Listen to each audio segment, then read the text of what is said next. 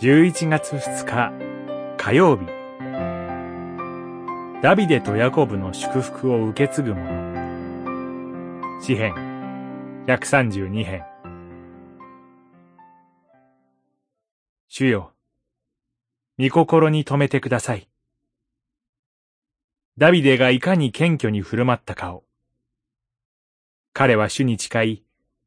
ヤコブの勇者である神に願をかけました。132編、一節、二節。この詩篇の冒頭で、ダビデとヤコブは、神の救いの歴史における契約と、その祝福を指しています。ここで、ダビデの謙虚と訳されている言葉は、真苦、口語訳、苦しみ、新海訳とも訳され、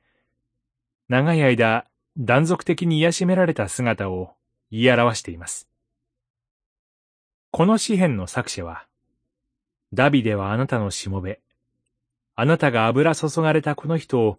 決してお見捨てになりませんように、に照らして考えると、直接ダビデを知る人だと考えられます。その場合、ダビデとは、偉大な個人を忍ぶというよりも、神がダビデをどのように苦難の中で導いておられたかを思い起こしているということでしょう。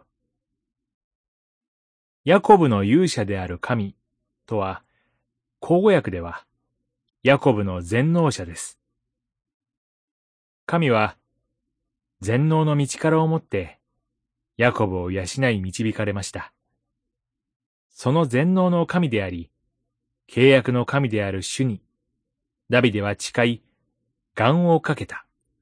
誓いを立てたと、作者は解雇しているのです。恵みの契約の中保者となられたダビデの子イエス・キリストにおいて、教会はこのダビデとヤコブの祝福を受け継ぐものとされています。